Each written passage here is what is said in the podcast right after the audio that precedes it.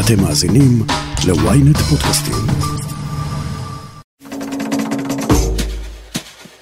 אכלתם פעם Beyond Meat? אני זוכר את הפעם הראשונה שאני אכלתי.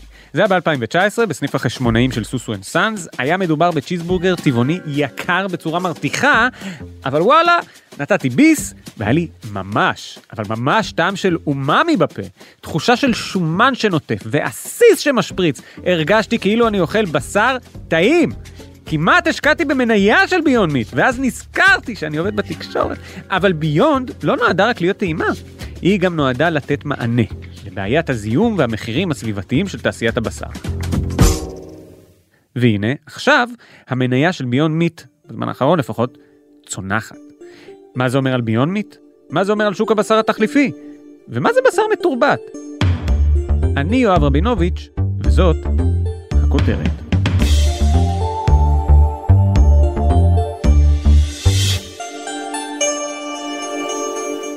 שני אשכנזי כתבת האקלים והסביבה של כלכליסט.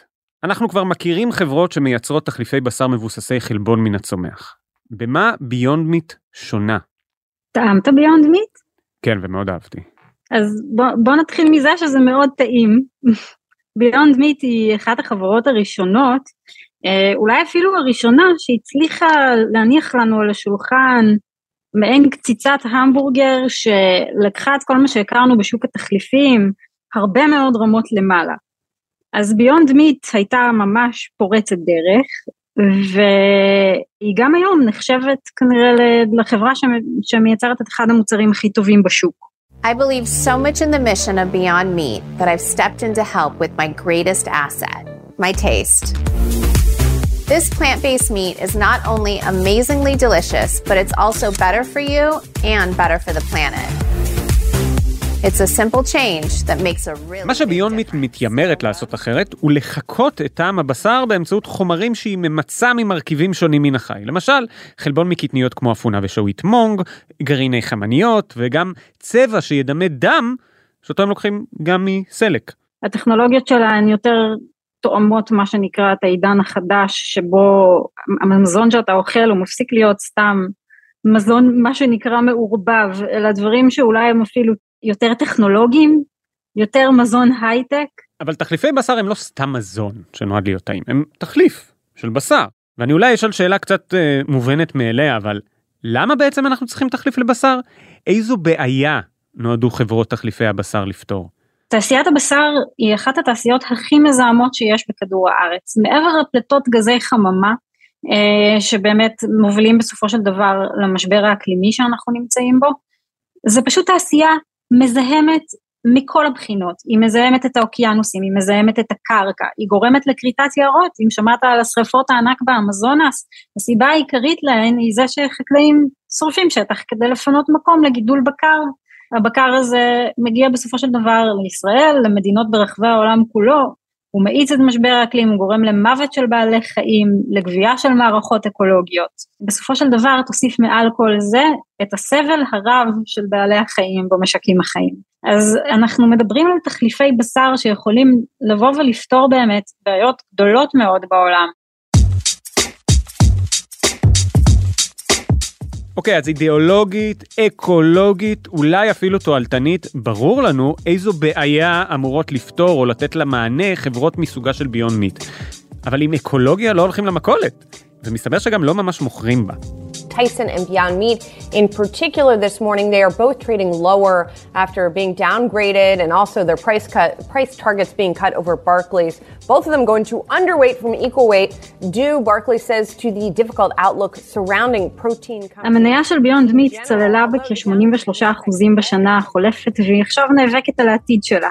היא עשתה מה שנקרא הצעד שאולי היה טיפה שנוי במחלוקת כשהיא החליטה להיכנס ב-2019 לבורסה האמריקאית. היא אמנם גייסה ככה לא מעט כסף, היא הייתה לתקופה מסוימת אפילו די בוננזה, אבל עכשיו גם בגלל ניהול אולי שהוא די כושל וגם בגלל מה שקורה בשוק עצמו, ביונד מיט כרגע במצב לא מאוד מאוד טוב, היא צוברת כבר אולי יותר חובות מלקוחות.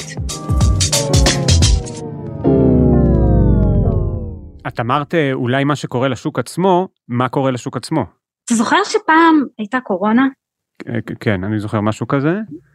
זה אולי טיפה עתיק כבר, אבל בקורונה היו כל מיני טרנדים. היו כאלה שגידלו מחמצת, זה היה נורא נורא פופולרי. אני ניסיתי. והיו כאלה... ולא הצלחתי. ניסית, הצלחת? לא, הצ... לא, לא הצלחתי, אני אף פעם לא מצליח, אני... לא. לנו, לנו זה הצליח קצת, אבל היא ממש ממש נהרגה. זה, זה היה מביך נורא, נראה לי שאנחנו, יהי, טוב לדעת שאנחנו לא היחידים שפשלו לחלוטין. ברוך, אבל אני חזק בחלות. סליחה, כן, אוקיי, הייתה קורונה ו... יפה, אז בקורונה היו כל מיני טרנדים, אנשים היו בבית והמחירים של הבשר גם לא היו כל כך נמוכים, ומה שקרה זה שאנשים החליטו לנסות תחליפים. השוק של התחליפים פשוט פרח בקורונה, זה הכניס גם הרבה כסף לסטארט-אפים בתחומים האלה, המשקיעים, מה שנקרא הימרו לחלוטין על כל הקופה של התחליפים, ואנשים פשוט ניסו מאוד מאוד מאוד ביונד מיט. הלכו לסופר וקנו והחליטו להיות uh, קצת מפחיתנים, מה שנקרא.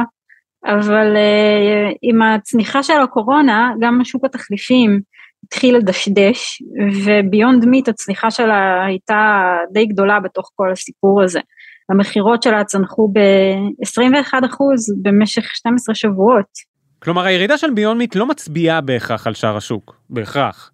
ואולי במקרה הזה Beyond Meat בכלל מזכירה לנו חברות אחרות במגזר ההייטק, לא רק הפודטק, שמתקשות להתמודד לאחר סיום הקורונה עם עליית המחירים והעלאת הריבית על ידי הבנקים המרכזיים ברחבי העולם, שיוצרות סביבה עסקית שונה לחלוטין והרבה יותר מסובכת. היה כסף, הכסף היה זול, משקיעים נערו, ועכשיו כשהדברים הם לא כל כך טובים הם יצטרכו להפסיק את כל העניינים האלה של כל מיני פיתוחים חדשים ולהתמקד יותר במה שיש. להתמקד בקציט, בקציטת ההמבורגר שלהם, בבשר, לכאורה בשר טחון, ואולי כרגע קצת להוריד את הרגל מהגז של המוצרים החדשים שהם רוצים להזרים לשוק ולהתמקד ולשקם את מה, ש, מה שכבר נמצא ויכול להצליח אולי טיפה יותר.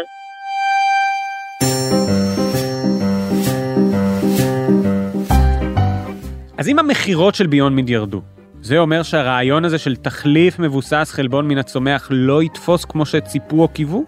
אז דווקא בשנה, שנה וחצי האחרונות אנחנו שומעים על עוד ועוד מיזמים או סטארט-אפים, למרות שזה קצת, קצת קשה לומר סטארט-אפים על משהו שהוא בסוף ארוחת ערב, שמזרימים אה, למרכולים או בדרך אליהם לא מעט מוצרים חדשים. אני, יצא לי לנסות לא מעט מהם, אני יכולה לומר שביונד מיט בעיניי לפחות כרגע עדיין זה מוצר שהוא מהטובים, אבל, אה, אבל אנשים כבר יש להם כבר מה שנקרא תחליפי ביונד. Beyond היא כבר לא לבד במקרר, היא כבר לא לבד על הצלחת, ההייפ לא מחזיק לנצח כשיש לך גם מוצרים שהם זולים יותר. Beyond לא מורידים את המחירים של המוצרים שלהם והם יקרים מאוד. אז יש לנו חברות אחרות שכבר בזמן שהמחירים של הבשר הרגיל גם הולכים ויותר צונחים, מציעות מוצרים יותר אטרקטיביים מבחינת תמחור אה, ל Beyond Meat. עכשיו כשאנחנו בעידן של אינפלציה גם אנשים לא ימהרו ללכת ולמלא את העגלה במוצרים יקרים, גם אם בסופו של דבר זה מציל בעלי חיים וגם אם זה משהו שהוא יותר טוב לכדור הארץ. אז ביונד גם משלמת את המחיר הזה, ואם היא לא תדע להתייעל, להוריד את המחירים של הקציצות שלה, וקצת להסתכל לסביבה על השוק ולראות שהיא כבר לא לבד, היא תהיה בבעיה עוד יותר גדולה בשנת 2023. זה בעצם אומר שלקחת את הסיפור האישי של ביונד מיד ובמקום להסתכל עליו עכשיו בתור uh, דוגמה עכשיו כשהיא נופלת יחסית לדוגמה של נפילה של שוק תחליפי הבשר את אומרת לאו דווקא אנחנו רואים הרבה יותר תחרות לביונד מיט וזה איפשהו מראה על uh, המשכיות של אה, שוק תחליפי הבשר. תראה, אני חייבת לומר שאני חצויה בדעתי מה שנקרא, כי מצד אחד אנחנו רואים שבשבועות האחרונים המכירות בקטגוריה בארצות הברית לפחות הן ירדו בשמונה אחוזים לפי הנתונים הקיימים.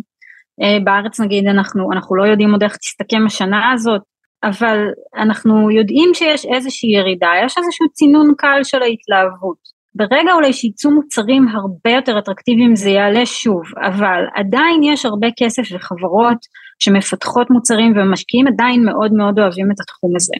אבל אני חושבת שצריך להסתכל על ביונד ו- וכן להקיש על השוק וללמוד אולי לקח מהדבר הזה. What we're doing is taking those same constituent parts, amino acids, lipids, trace minerals and water, and we're converting them directly into meat.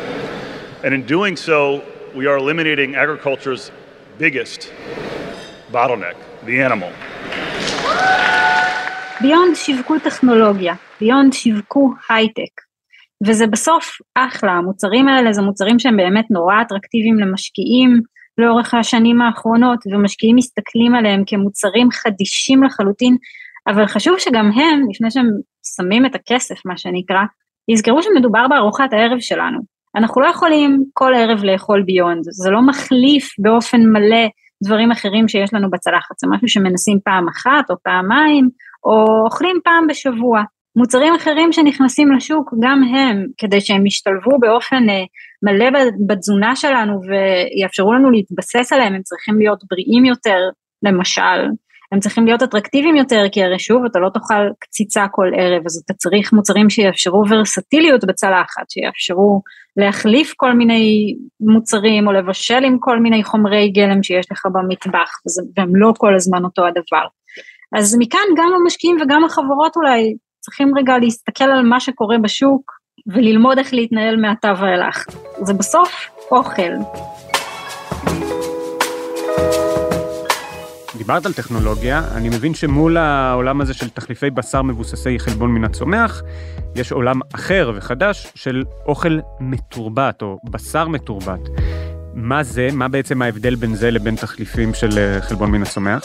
אם אנחנו מדברים על חלבון מן הצומח ותחליפים, זה דבר אחד. בשר מתורבת הוא לא בדיוק חלבון מן צומח, הוא פשוט לקחת תאים מפרה או מתרנגולת או אפילו מדג ולגדל אותם בביו-ריאקטורים גדולים במעבדה, ופשוט... נשמע מעורר תיאבון. ממש. אבל זה פשוט לתת לך את אותה הפרה, רק בלי החלק הזה של להרוג אותה ו- ולגדל פרה אה. שלמה. אתה יכול לגדל נתחים של פרה. זה דווקא נחמד. זה מעולה, אבל יש עוד הרבה הרבה זמן לדבר הזה. קודם כל, כרגע יש לא מעט חברות שעוסקות בזה, גם בישראל יש שתי חברות שנחשבות אה, לחברות בחוד החנית העולמי של התחום הזה, פיוטר מיט ואלף פארמס, אבל בסוף החזון הוא עוד יחסית רחוק. לקחת תאים מביצית של פרה ולגדל אותם בביו-ריאקטורים, ימי. טוב, אף אחד לא רוצה לראות איך עושים את הנקניקיות, כן, כן, גם אם הן מתורבתות. אף אחד, חוץ מהמרואיין הבא שלנו. אז uh, הודעה קצרה ומיד נמשיך עם הכותרת. ynet פלוס החדש עם הסיפורים הכי מעניינים ומיטב הכותבים. חודש ראשון בחמישה שקלים ותשעים בלבד. למצטרפים חדשים כפוף לתנאי השימוש.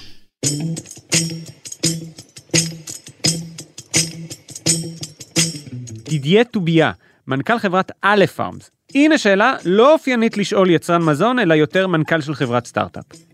איזה מוצר אתם מפתחים? אנחנו מפתחים אה, בשר מתורבת שמתבסס על גידול של אה, אותם האבני בנייה של הבשר שמכירים היום, שמופק מחיה שחוטה, אה, תאים, שאנחנו מגדלים מחוץ לגוף הפרה במערכת מבוקרת, בהרבה פחות זמן, הרבה פחות משאבים, ואנחנו יכולים לייצר כאן במקום מוצר דומה, שיהיה תחליף ליבוא.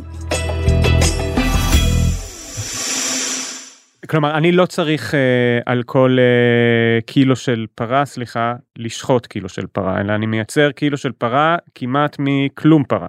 נכון, התהליך שלנו מתבסס על אה, לקיחת תאים בודדים מיקרוסקופיים מפרה, תאים שיש להם יכולת להתבגר ולהפוך לסטייק, לרקמת שחיר, שכעיקרון זה מילה טכנית כדי להגיד סטייק, ואנחנו מגדלים את אותם התאים ישירות בתור מה שנקרא קלטיבטור, איזה ציוד כזה שמחקה את התנאים בתוך גוף הפרה, על מנת לגדל ישירות את החלק האכיל של הפרה במקום להחזיק חיה שלמה במהלך שנה, שנתיים, שלוש, לשחוט אותה ואז להפיק את הבשר מה, מהגופה שלה. זאת אומרת, אנחנו לא צריכים שחיטה, אנחנו ישירות מגדלים את החלק האכיל של הפרה.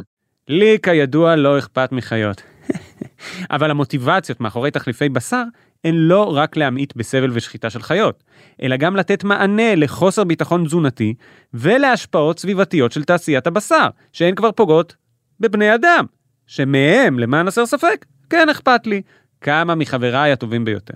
היום אה, כדי להגיע לקילוגרם אחד של בקר, אנחנו צריכים בין 1,500 ל-10,000 ליטרים של מים, שהם לא רק המים שהפרה שותה, אלא גם המים שנדרשים כדי לגדל את התבואה את הסויה או את התירס שהפרה אוכלת. אמ, אנחנו צריכים אה, כמות מאוד מאוד משמעותית של, של קרקעות, והגידול של פרות הכי לקרוב ל-8% מפליטות גזי חממה בעולם. באלף פארמס אנחנו התחייבנו כבר לפני כמה שנים לאפס לגמרי את פליטת גזי חממה שלנו לאפס ב-2025. אנחנו יכולים לייצר תזונה איכותית, חלבונים מן החי, ללא תלות באקלים וללא תלות בקרקעות או במים מקומיים, כך שאנחנו יכולים לייצר מוצר שהוא שווה ערך לבשר באזורים שאי אפשר לייצר אה, בשר היום, אם זה לדוגמה בארץ ישראל, אבל גם אה, באמירויות שעובדים מאוד צמוד איתם, או בסינגפור, אה, אנחנו מנסים ליצור מערכות שיצחו, שיגדלו תזונה איכותית במקום ולהיות פחות תלוי ביבוא, בעיקר בעקבות קוביד והמלחמה באוקראין, שיראו עד כמה מערכת המזון הגלובלית שלנו שבירה. ומתי אני אוכל לאכול אה, סטייק שלכם בפיתה, והאם מה שעומד בפני זה הוא יכולת הייצור שלכם, או אישורים רגולטוריים של אה, מדינות כאלה ואחרות? אנחנו עדיין אה, צריכים בכל זאת סוג של אישור רגולטורי ממשרד הבריאות, על מנת למכור את המוצר הזה, כי זאת שיטה חדשה לייצר את אותם החומרים. ואנחנו עובדים באופן פעיל על השגת האישורים האלה. בכוונה להשיק את המוצר שלנו, אמ, אנחנו מקווים בישראל קודם כל, בתחילת השנה הקרובה. אה, ב-2023? זאת הכוונה, כן, בדיוק. וזה יעלה לי פחות מסטייק בפיתה שהוא מפרה אמיתית?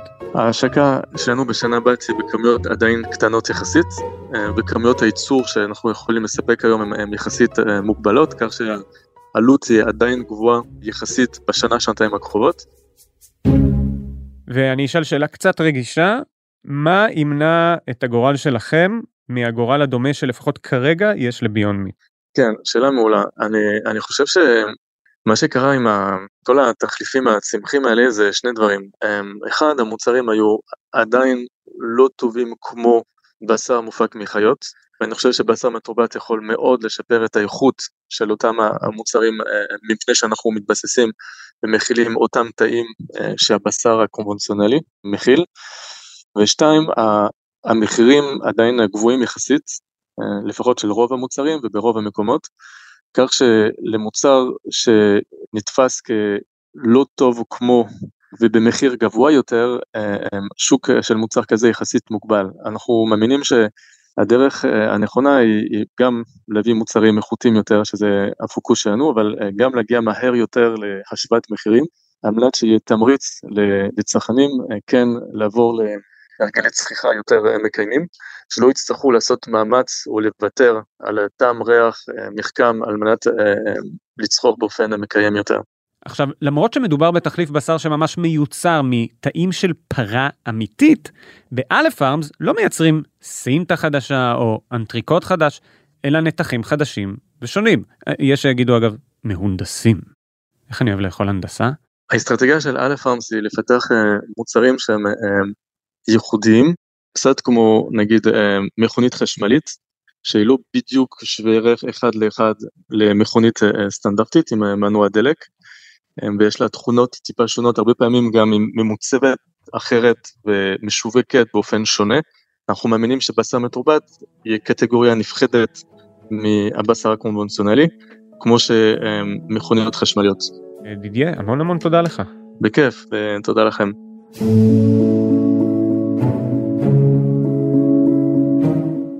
צריך באמת לחקות במדויק את השריר הספציפי שאנחנו מנשנשים כאנטריקוט. שני בחזרה אלייך, אני מכיר טבעונים, ואפילו חולק איתם קשר דם, חלק גדול מהם בכלל לא אוכלים תחליפי בשר. הם לא רוצים לא סטייק ולא דמוי סטייק. זאת נקודה ממש ממש חשובה, ובוא נגיד את זה ככה. אם כל השוק הזה פונה לטבעונים או אליי, הוא אבוד. אין לו, זה שני, נתח שוק מוגבל מאוד. בסופו של דבר, מה ביונד מיט עשתה? ביונד מיט באה ואמרה, אני לא פונה לטבעונים, אני בשר, אני, אני בשר פשוט לא מפרה. היא הלכה ושמה את המוצר שלה במקררים של הבשר בסופר כשהיא, כשהיא התחילה לשווק.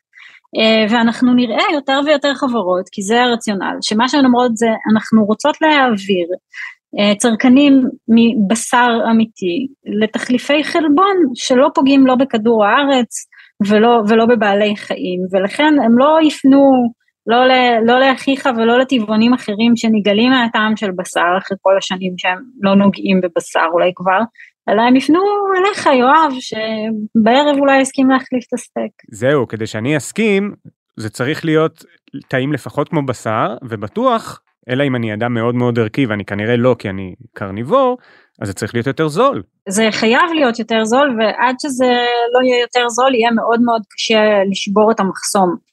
אמ, ואנחנו עדיין לא שם, זה, זה ייקח זמן. צריך גם לשאול דרך אגב, איפה החלק של המדינות בסיפור הזה? כי מדינות מסבסדות את תעשיית הבשר, ומדינות גורמות לזה שהבשר שאתה אוכל בסופו של דבר בערב הוא, הוא יותר זול. אז אולי כדאי לשנות את המשוואה הזאת. שני אשכנזי, כתבת האקלים והסביבה של כלכליסט, המון המון המון תודה לך. תודה לך.